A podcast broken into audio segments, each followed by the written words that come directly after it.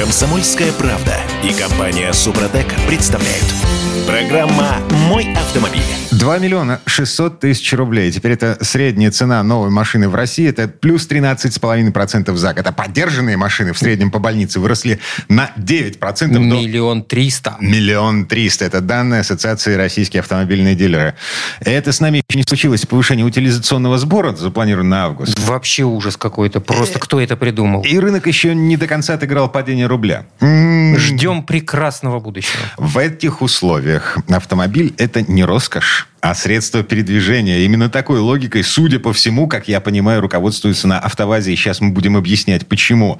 А, Я Дмитрий Делинский. Я Кирилл Манжула. Олег Осипов у нас на связи. Олег, доброе утро. Доброе. Доброе утро всем. Пробуксовка дня.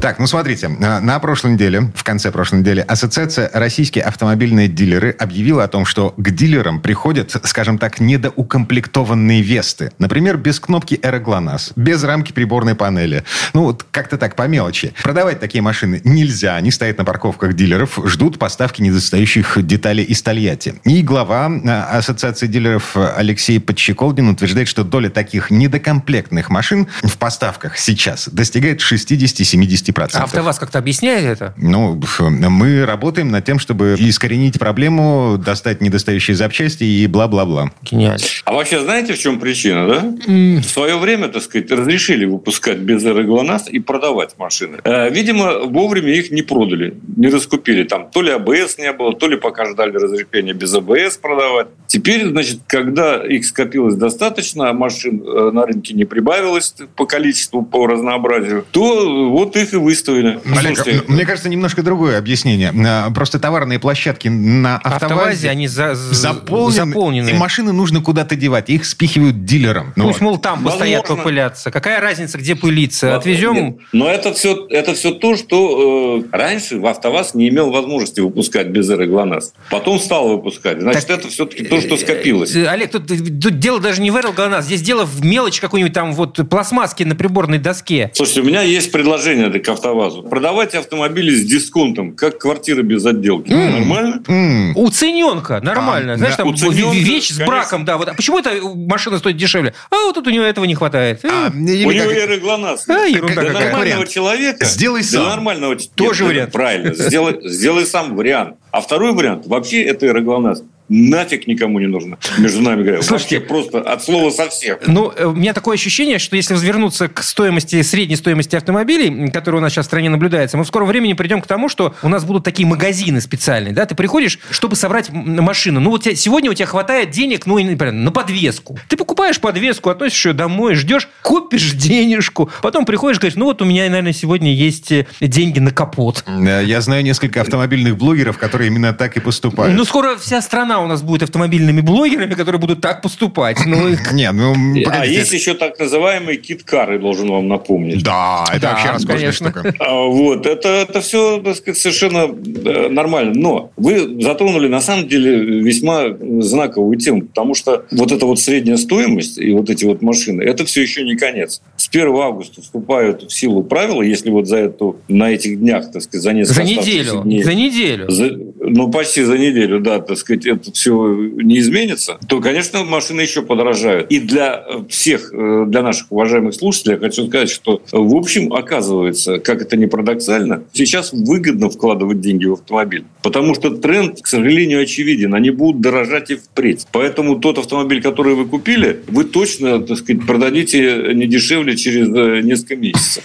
Правда, если это будет правильный выбор. Вот. Если вы не будете брать какое-то что-то китайское за 4,5 миллиона, а возьмете какой-то поддержанный, я не знаю, европейцы, японцы или кого-то еще, и спокойно сможете его перепродать. Либо китайца, но хорошего, рамного, допустим, э, на который цена не так сильно падает. Танк То есть надо с умом 500 подойти к на выбору. прошлой неделе, Не- значит... а, Нет, танк 300 достаточно. это- Зачем? Погоди, на- танк 500 подорожал на миллион на российском рынке. рынке. На миллион сегодня, машин. Сегодня возьму новый, кстати, слегка измененный уже. Они же мгновенно, так сказать, совершенствуют машины. То есть просто вот недавно был тест, я о нем рассказывал. Вот сегодня возьму то, что еще более усовершенствовано. Посмотрим, расскажу как-нибудь. Угу. Но факт тот, что сейчас это выгодное вложение. Как это не парадоксально. Вот в чем дело. И осторожным нужно быть не только с китайцами. А осторожным нужно быть и с Вестой, потому что АвтоВАЗ объявил... Э, ну, во-первых, они объявили о том, что они прищемили тех трех московских дилеров, которые необоснованно завышали цены. Ну, они ввели санкции против этих дилеров. Вообще они прищемили всех этих дилеров, проведя скрытую проверку. Да, тайные покупатели, и нас с вами призывают жаловаться на жадность дилеров. То есть, если вы приходите в автосалон, и вам выставляют 2 100 вместо миллиона трехсот, ну, как бы...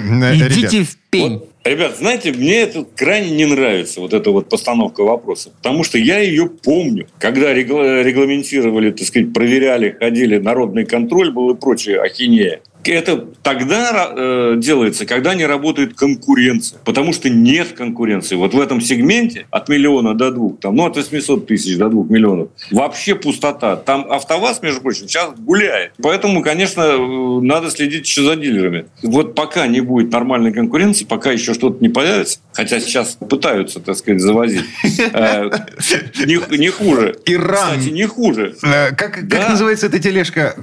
Ходра это называется. Peugeot 405. 90 какого она там года, господи, дай бог памяти? Это называется Ixos RM. Я сейчас поясню нашим слушателям, это про э, новый автомобиль на рынке российском э, это из Ирана. Официальные поставки или насколько я, импорт? Насколько я понял, официальные поставки. Ну, э, стоит он миллион триста сорок девять, ровно как Веста, кстати сказать. На, в начальной комплектации, самый такой мерзкий комплектации. Ну, там в этой комплектации есть парктроник, там... Да, я просто хочу на всякий случай сказать, что вот этот Сарен Плюс разработан на платформе 405-го Peugeot 87 -го года выпуска. Во, 87 Да, точно. так что мы, да, мы должны понимать. Но, с другой стороны, то, что делает АвтоВАЗ, это еще раньше спроектировано так, между нами. Погодите, Веста да. относительно новая тележка. Нет, тележка там новая у Веста. Ве, ве, да, тележка относительно новая. Все остальное включая двигатели старые. Поэтому вот этот атмосферник, который у Peugeot, то есть у Сарена плюс, развивает 110 сил, это нормальная э, история. 1,6, 110 сил,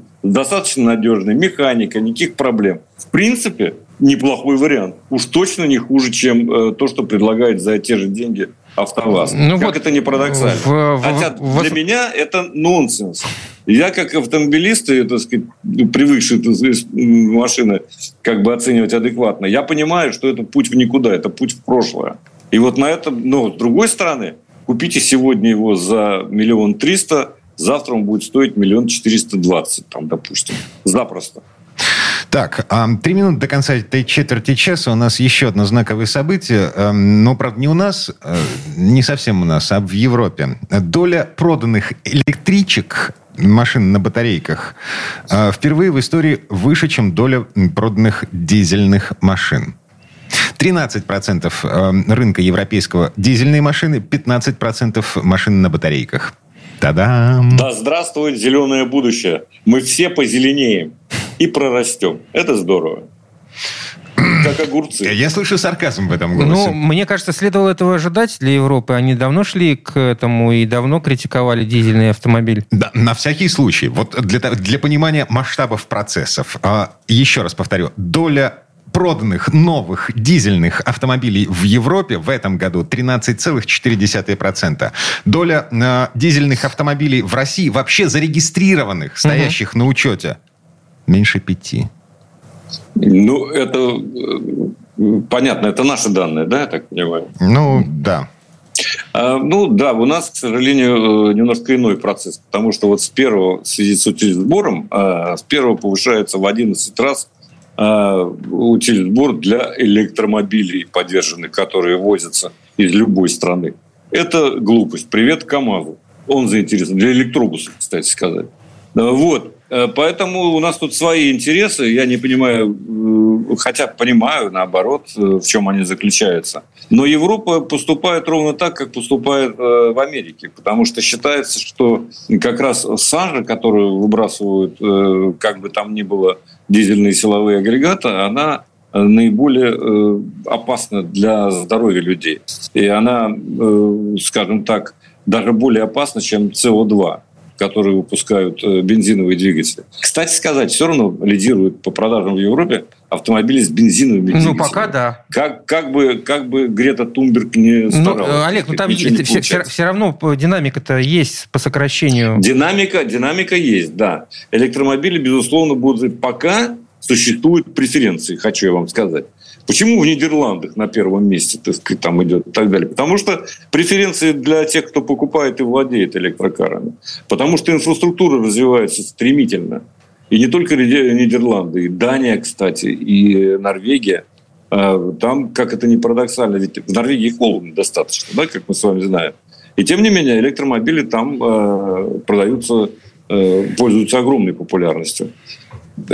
Поэтому, да, пусть путь такой, и другого, как мне кажется, нет. Осталось еще только наладить действительно утилизацию батарей, что не так просто. Отдельная тема. Достойное обсуждение, но не в этой не четверти сегодня, часа. Да. да. Потому что время этой четверти часа подошло к концу. Олег Осипов был у нас на связи. Олег, спасибо. Олег, спасибо. Хорошего дня. Всего доброго. Удачи всем. Пока. Ну, а мы вернемся буквально через пару минут. А в следующей четверти часа к нам присоединится Юрий Сидоренко, автомеханик, ведущий программы «Утилизатор» на телеканале ЧЕ. Будем задавать каверзные вопросы по замене масла. Комсомольская правда и компания Супротек представляют. Программа «Мой автомобиль». Король воскликнул «Масло! Отличнейшее масло!» Вспомнил. Прекраснейшее масло! Я, я так его люблю на завтрак. Мы тоже. На, на бутерброд намазываем сегодня машинное масло. Я Дмитрий Делинский. Я Кирилл Манжула. Юрий Сидоренко, автомеханик, ведущий программы «Утилизатор» на телеканале ЧЕ. Вместе с нами. Юр, доброе утро. Доброе утро. Доброе утро, друзья. Автомастер. Ну что, в этой четверти часа отвечаем на каверзные вопросы по поводу замены масла, да? Ну, а что, осень не за горами. Ну, вот у меня так всегда получалось, что смена идет э, стабильно. Осенью, Сезонная, да, да? с осенью, да, и весной. А, Мне тут мой мастер, я же готовлюсь к поездке, да, а, заглянул на щуп, вот, э, с- смотр- говорит, что заливал такое? Я говорю, Супротек. Он говорит, а, а почему он у тебя такого красного цвета? Покраснело. 6 тысяч пробега. Ладно, не суть.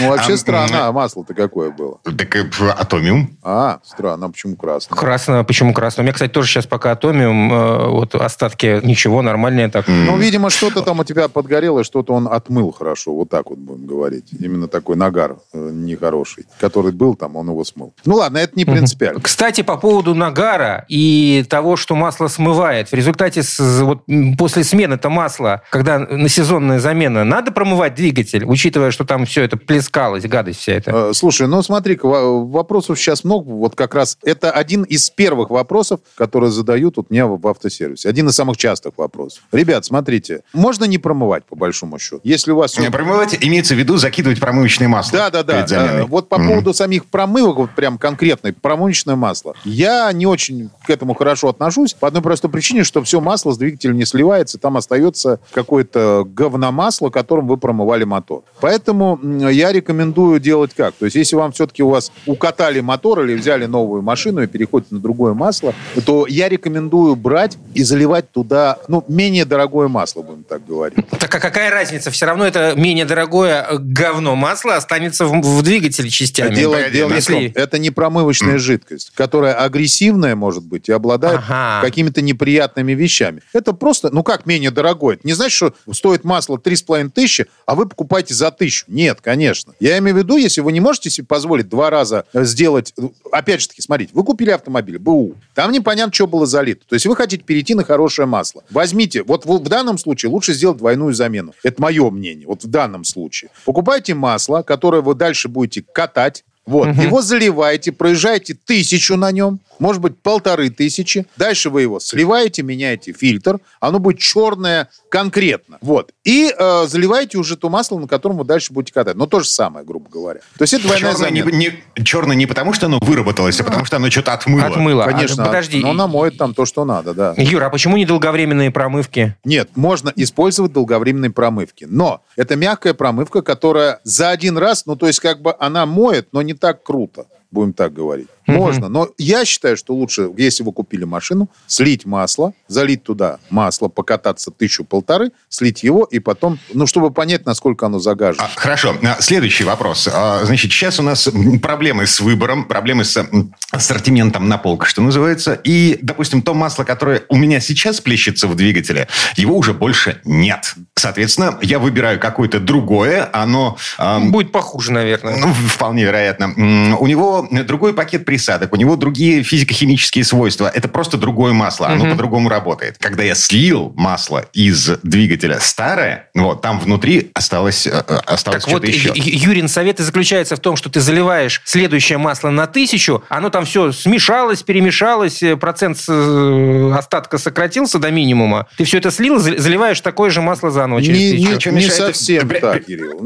Что мешает прямо на сервисе залить минералки, прогнать ее, слить и залить уже свежее? Ну, не знаю. Смотрите, я что хочу сказать. То есть мы сейчас не совсем правильно рассуждаем. Я говорю про, маши- про покупку машины БУ. То есть вы не знаете, что там вообще было залито. Если ты, Дим, ездил на масле, например, у тебя был там, э, по, ну, там синтетика, допустим, без разницы какой марки, со своим пакетом присадок. Ты потом переходишь на другую синтетику, без разницы какой марки, и, э, соответственно, с другим пакетом присадок. Ничего страшного, здесь не обязательно промывать. Если, если ты до этого все обслуживал так, как надо, то есть соблюдал пробеги правильно, не катался 30 тысяч на этом масле, а катался, например, 10, там, ну, 10 тысяч, как я рекомендую, да, к примеру. Тогда спокойно ты сливаешь старое масло, если там останется чуть-чуть масла, которое было предыдущее, вот, там есть немного присадок, которые в нем есть, которые, как правило, уже вырабатываются. как Выработ- ма- выработались, Ты да. туда заливаешь новое, оно чуть-чуть раз- ну, разбавляется, немного. Это, это не меняет его химический состав никак. Вот. Поэтому здесь нет Ладно. смысла. Ну, в данном случае нет смысла промывать. Как я вначале сказал, что промывать не обязательно. Промывается в некоторых случаях, когда ты чувствуешь, что надо помыть мотор.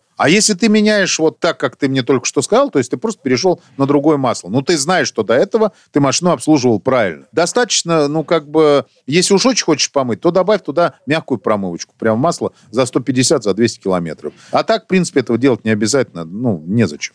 Так, хорошо. Мы пробку вывинчиваем, да, из поддона обычно, когда сливаем. Так, и Вот. что? А, Есть еще метод откачка. Во, спорная штуковина. Слушайте, это спорная штуковина, а, а это хорошая вещь. То есть это прям вот классная штука, ну, прогресс идет вперед, это удобная вещь, быстрая, причем сохраняет, как ты правильно обратил внимание, пробку, потому что пробка прикисает, например, в алюминиевых поддонах, и потом открутить невозможно. Ну, просто она не отворачивается. Здесь есть одна проблема такая, то, что масло, например, могут не до конца откачать. И это происходит на некоторых недобросовестных сервисах или заменах масла, когда просто-напросто не до конца вставляется вот этот щуп со шлангом туда через, э, через отверстие щупа. Ну, щуп через отверстие щупа так получается. Ну, либо через э, фильтр, который прикручивается сверху. То есть как угодно это все дело откачивается. Но вставляется не до конца, все недооткачивается. Им там не шевелят, например. Тогда, естественно, там остается вот эта вся гадость, которая оседает внизу сам. То есть, Юр, я правильно понимаю, что а, не откачивается только в том случае, если мастер не доделал свою работу. Не потому, что система и э, вообще м, способ э, замены масла плохой. Конечно, конечно. Если это делается некачественно, ка- то есть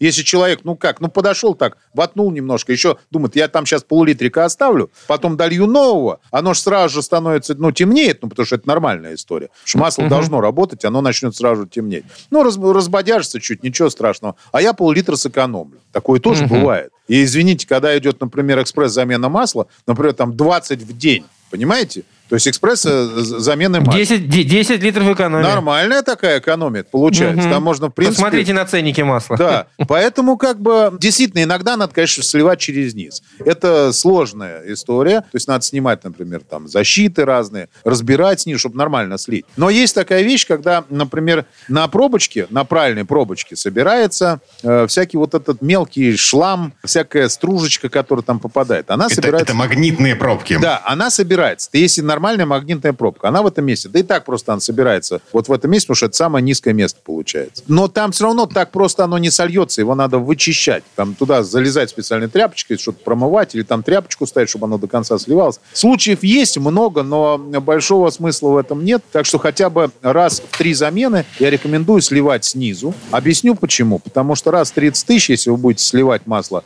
через пробку, смотрите, что будет получаться. Мало того, что будет строг- ну, строгать пробку, она не будет окончательно там закисать, так что потом вообще нельзя будет ее открутить. Никак. Вот. Она плюс э, откручивается, плюс вы оттуда выгребаете грязь, которая туда собирается, плюс еще вы меняете колечко уплотнителя. А его надо менять обязательно. Вот э, многие забывают уплотнительное кольцо э, сливной пробки покупать. А мы покупаем это всегда. Вот. Оно стоит до 50 рублей, то есть стоит недорого. Ну, относительно всей замены масла. Но это надо делать, потому что когда в этом месте начинает подтекать, чем хорошим это не заканчивается, как правило. А, слушайте, минута буквально до конца четверти а. часа. У нас есть еще один ключевой классический вопрос. А, заливать фильтр маслом перед установкой или не заливать?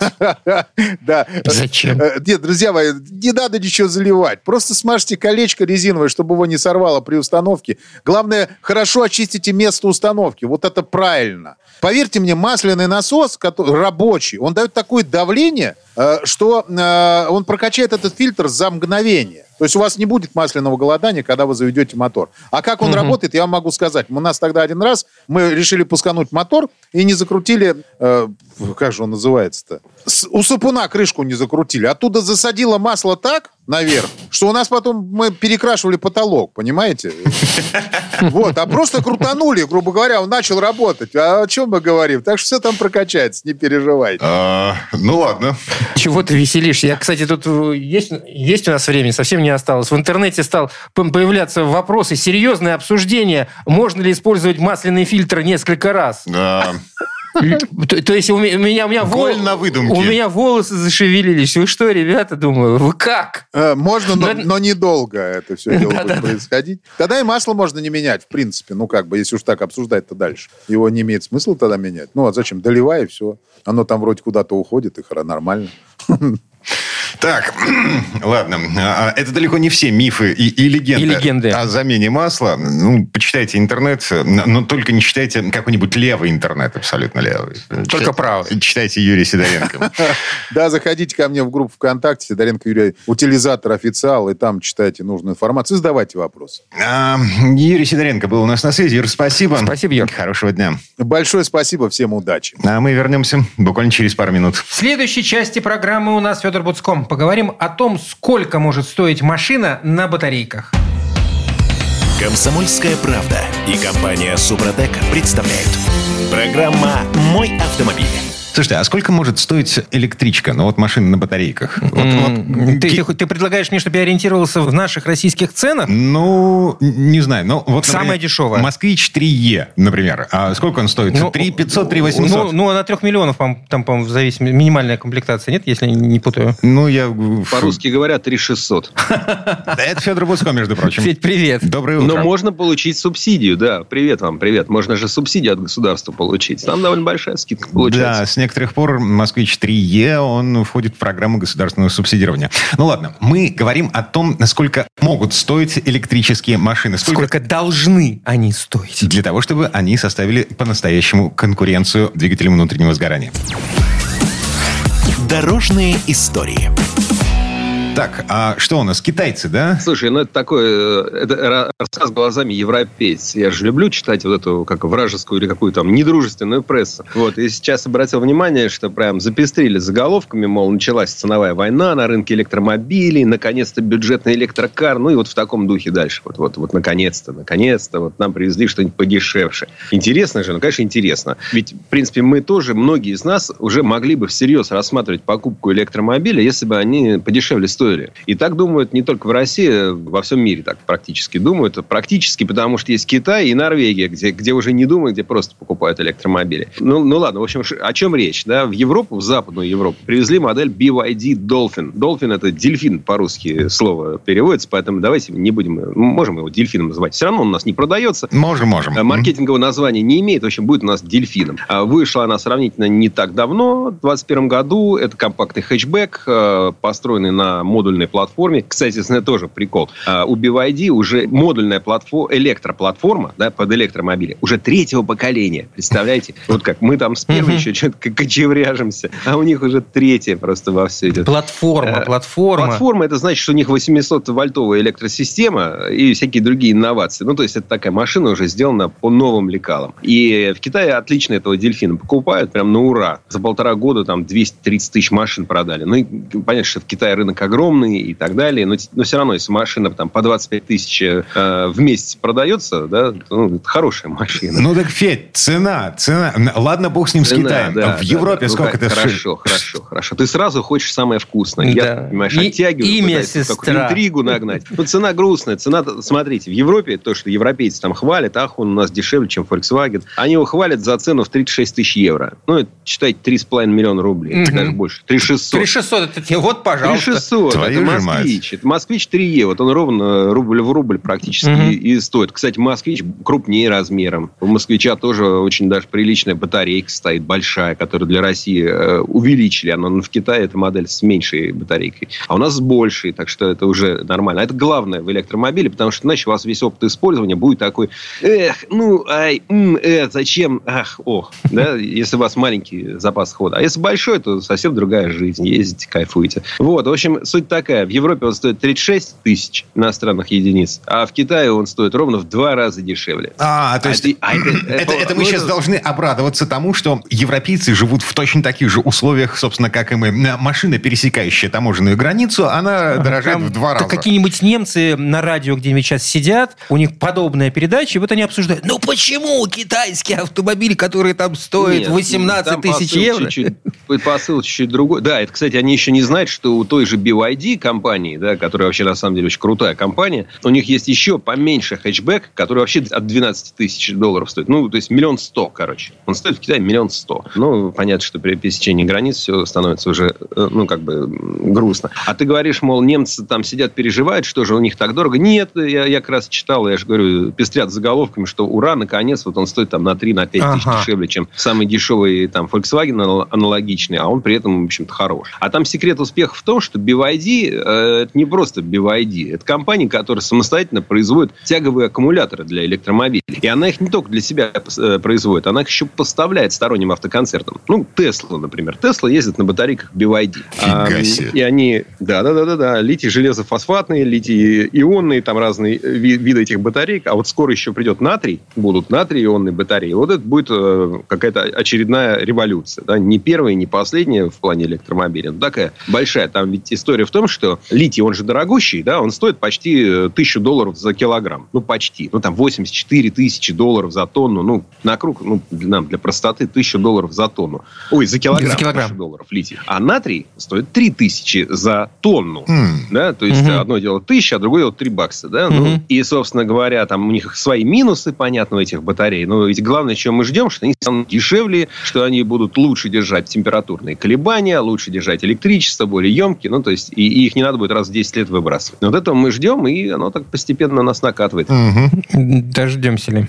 Ну, дождемся, дождемся. Нет, будет много революций. То есть, будет еще много технологий вот в плане электромобилей в этой вообще всей отрасли, которые будут такими революционными, будут давать такие мощные импульсы к развитию. Потом научится там его еще как-нибудь быстрее заряжать, он будет держать этот заряд там бесконечно. Будут еще какие-то там более дешевые материалы и так далее. То есть, ну, мы придем. Машины дешевле не будут, их просто напичкают какими-то опциями у нас. Да? Э, там, не знаю, подножки у нас поставят, понимаешь, на, на, на складе официального импортера да, будут э, к машине прикручивать подножки, чтобы ты, когда к ней подходишь, она тебя била в ноги, короче, и, и, ты, и ты такой стоишь и думаешь, за что?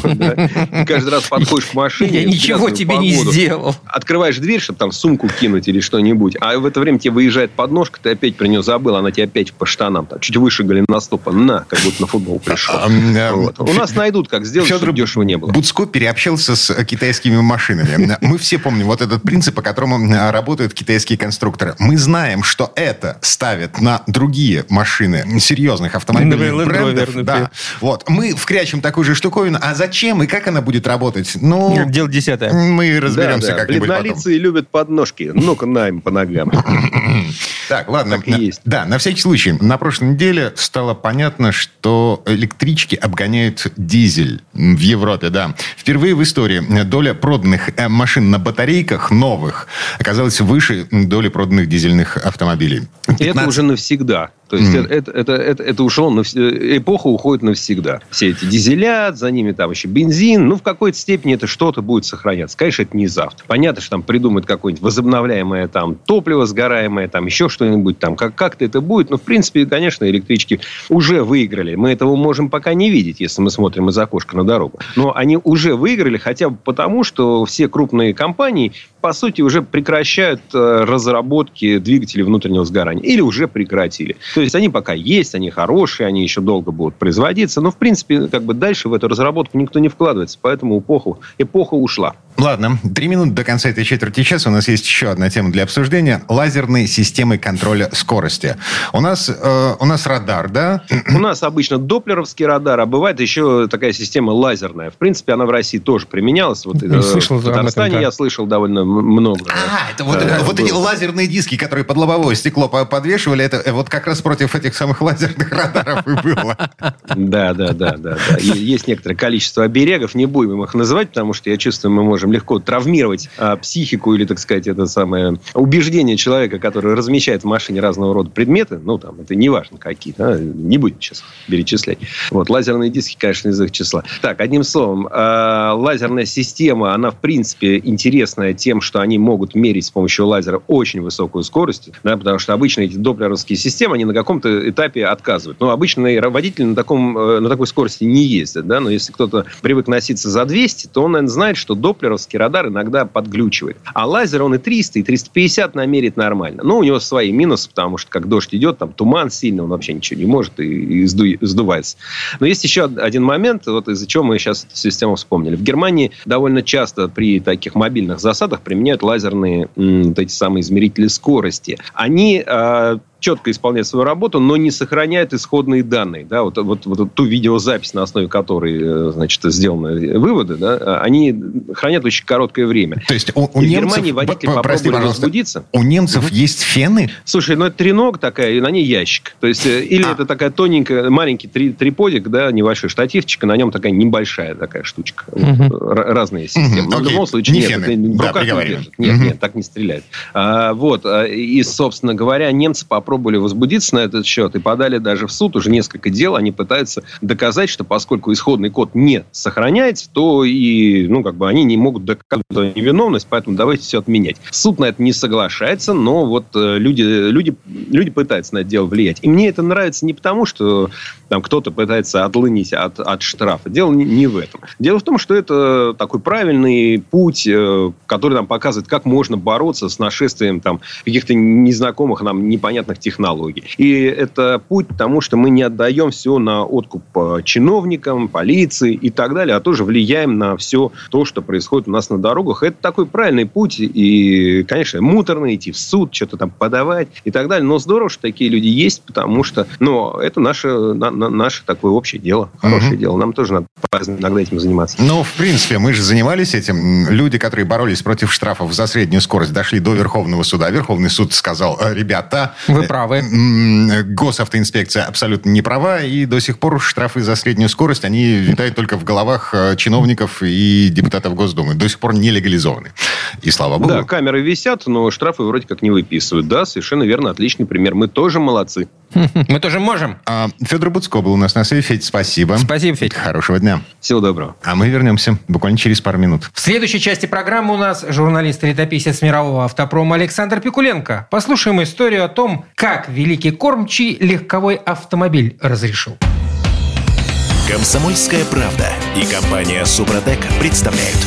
Программа «Мой автомобиль». А это мы вернулись в студию радио «Комсомольская правда». Я Дмитрий Делинский. Я Кирилл Манжула, и в этой четверти часа у нас традиционная история от Александра Пикуленко. На этот раз про китайский автопром, а точнее о том, как начиналась китайская автомобильная промышленность. Уже в конце 50-х годов прошлого века в Китайской Народной Республике делали автомобили 50 моделей. 50, включая автобусы, грузовики и даже электромобили. По крайней мере, так писали в тогдашней советской прессе. Писали, что уже в 1958 году китайский первый автомобильный завод планировал выпустить 70 тысяч машин, а в следующем 59-м все 150 тысяч. Ага, все это сегодня вызывает, мягко говоря, сомнения, но именно так и даже с еще большим количеством восклицательных знаков рассказывала о братском автопроме советская пресса.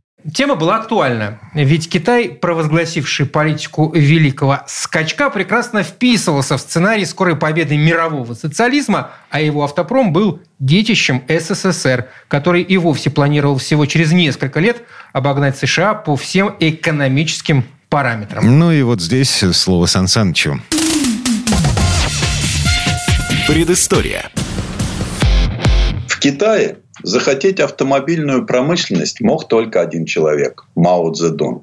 С ним это произошло в начале 50-х годов. Мао тогда было под 60 лет, что не могло не сказаться на выборе стратегии. Будучи немолодым и несовременным человеком, Мао не мог допустить, чтобы его стране рухнули устои, возникла нормальная жизнь, и автомобиль стал массовым и полезным. Поэтому первым стал грузовик Jefang CA-10, копия ZIL-150, выпускавшийся на единственном автозаводе ФАВ и начало его производства 15 июня 1953 года стало официальным днем рождения автопрома Китая. О легковом автомобиле Мао задумался позже, и лишь потому, что окружение смогло доказать ему на словах, что он велик, страна у него великая, следовательно, величие – необходимо подчеркнуть персональным автомобилем непременно китайского производства, в связи с чем Мао Цзэдун захотел автомобильную промышленность во второй раз – и в Китае случилось легковое производство. Но поскольку социализм не подразумевал личных благ, качества жизни и свободы передвижения, Задачей легкового производства определили выпуск изделий для руководства, создавая модели, исходя из ранга начальства, чтобы по машине определять уровень власти пассажира. Стратегический партнер коммунистического Китая, СССР, автомобильные заводы покупал в Америке, не очень разбираясь в технологиях, конструкции и проектировании, получая под ключ готовые решения. Китай пошел тем же путем, заказав готовую автомобильную промышленность у Советского Союза. Поэтому копиям советских грузовиков добавились копии легковых машин. Но тут произошел сбой. Мао напомнили о его собственном величии, Поэтому машину первого лица надлежало сделать вполне советского вида, но все же хоть чем-то индивидуальной. От размышлений о модном дизайне китайцы были избавлены изначально. Поэтому все, что от них требовалось, с оглядкой на оригинал смастерить не очень похожую копию, богато инкрустированную элементами национального колорита. 21 мая 1958 года Мао получил первый легковой китайский автомобиль высшего класса – Хунци ЦА-72. Он похож на огромную «Волгу-21», чем льстил Советскому Союзу. В более поздней истории возникло сравнение с Крайслер 1955 года, что должно было подольстить американцам. Те немногие историки, кому интересен китайский автопром, вяло спорят об истоках конструкции и приходят к мнению, что китайцы, оглядываясь по сторонам и опираясь на техническую помощь СССР, все же имели в виду американский Крайслер. Но одно дело выстукивать вручную детали кузова, и другое дело выпиливать из единого куска чугуна двигатель. Мотор взяли советский, от «Чайки» ГАЗ-13. Восхищение собой и величием дел недолго удерживало МАО от следующего шага – автомобиля для чиновников. В том же 1958 году они получили персональный выезд Дон Фенг ЦА-71. Хотя идея была не в том, чтобы чиновник поехал с комфортом, а в том, чтобы китайский пролетариат увидел наглядный результат стартовавшей в этом же году кампании «Большой скачок». Страна принялась догонять и перегонять Запад, наподобие СССР, затеявшего в 1927 году подобную стратегию под лозунгом «догнать и перегнать». Автомобиль среднего класса вполне подходил в качестве быстрого результата, хотя всерьез догнать Запад единственным автомобилем было невозможно. Внешне Донфенг ЦА-71, как и любой легковой автомобиль в стране, опять был похож на советскую «Волгу» ГАЗ-21. Но китайцы упрямо сравнивают его с французской «Симка Видет» образца 1954 года. Но двигатель для нее взяли от «Мерседес 190 Пантон», уже тогда обозначив принцип приобретения необходимых технических решений без согласия правообладателей. В бесспорном подражании Западу, с которым боролись, название модели написали латиницей, за что немедленно положили портбилеты на стол. Впредь Названия китайских машин писались только иероглифами. Заглаживая вину сгинувших товарищей, иероглифы смоделировали на основе почерка Мао Цзэдуна, поскольку вся страна с восхищением признавала его лучшим в истории мастером каллиграфии. Завод обыденно выстукивая кузова вручную, смастерил 30 экземпляров. Но Мао они не понравились. Зато в историю страны вошли как большая промышленная партия серийного производства. До наших дней ни один экземпляр не сохранился. Поэтому встречающиеся в музеях образцы – реплики, построенные из советских ГАЗ-21. Озадаченный получившимся Донфенг ЦА-71, Мао привычно обратился за вдохновением к Советскому Союзу и обнаружил, что легковые автомобили бывают не только для него, министров и такси. Даже в СССР существует малый класс, предназначенный для счастливого пролетариата. Вызванные на разговор инженеры пекинского завода БАВ сообщили, что и они про это знают и готовы немедленно предъявить изделие. Речь шла о машине с красивым названием Юнгангшан. Так называлась заветная гора, за которой прятался Мао во время революции, как Ленин в разливе. На всякий случай было предложено считать Юнгангшан, несмотря на скромные размеры и всего две двери, еще одним примером большого скачка. Мастерили машину стремительно, схватив за основу Volkswagen Жук. Поэтому китайский скачок получился заднемоторным с четырехцилиндровым оппозитником воздушного охлаждения и скромной мощностью в 35 лошадиных сил. Зато удалась внешность. Машина никак не указывала на сходство с немецким прототипом и обладала привычным сходством с ГАЗ-21. В 1958 году Мао Цзэдуну было 65 лет, но даже его стаческий консерватизм воспротивился и машину забраковали. Она пробыла два года в прототипах, оставила след в заводской истории и уступила место более востребованному Донг Фанг Хонг BJ 760, срочно сделанному из ГАЗ-21 с сохранением максимального сходства. И только в этот момент Мао сдался. Он понял, что у его инженеров других легковых машин не получится, и, махнув рукой, удалился от автопрома взявшись за мартеновские печи в песочницах китайских городов, намереваясь обогнать по выплавке стали Англию и Америку. В следующий раз великий Мао вспомнил, что у него в стране завелась автомобильная промышленность лишь в 1965 году и вопросительно поднял бровь. Ему подсказали, что большой скачок в борьбе с Западом предполагает не 30 машин в 10 лет, а хотя бы еще одну какую-нибудь новую, желательно вместе с очередным заводом. Поскольку автопрома в стране все еще не было, под будущее производство следующей новинки – Коммунистическая партия Китая определила шанхайскую городскую компанию по производству сельскохозяйственной техники, что не могло не сказаться на инженерных решениях и технологическом качестве. В СССР также опрометчиво созидали ЗАЗ-965 на заводе сельскохозяйственных машин, выпускавших жатки, молотилки и плуги. Автомобиль наградили именем Шанхай 760, и чтобы нечаянно не смастерить очередную «Волгу», китайцы, поначалу взявшие за основу польскую версию советской победы, автомобиль «Варшава», вовремя вгляделись в несвежий «Мерседес» десятилетней давности, а заодно воздали должное американскому Packard Patrician 1955 года. В результате получился автомобиль для чиновников и таксистов. Про Шанхай 760, как и про остальные автомобили большого скачка, принято уклончиво объяснять, что его выпуск шел старомодными методами и в небольших масштабах. На деле это означало привычное выстукивание вручную кузовных панелей на болванках, Зато получившийся результат безоговорочно указывал на страну происхождения. Редкий иностранец безошибочно опознавал в этом нелепом аппарате китайский автомобиль. Только после смерти безжалостного Мао Цзэдуна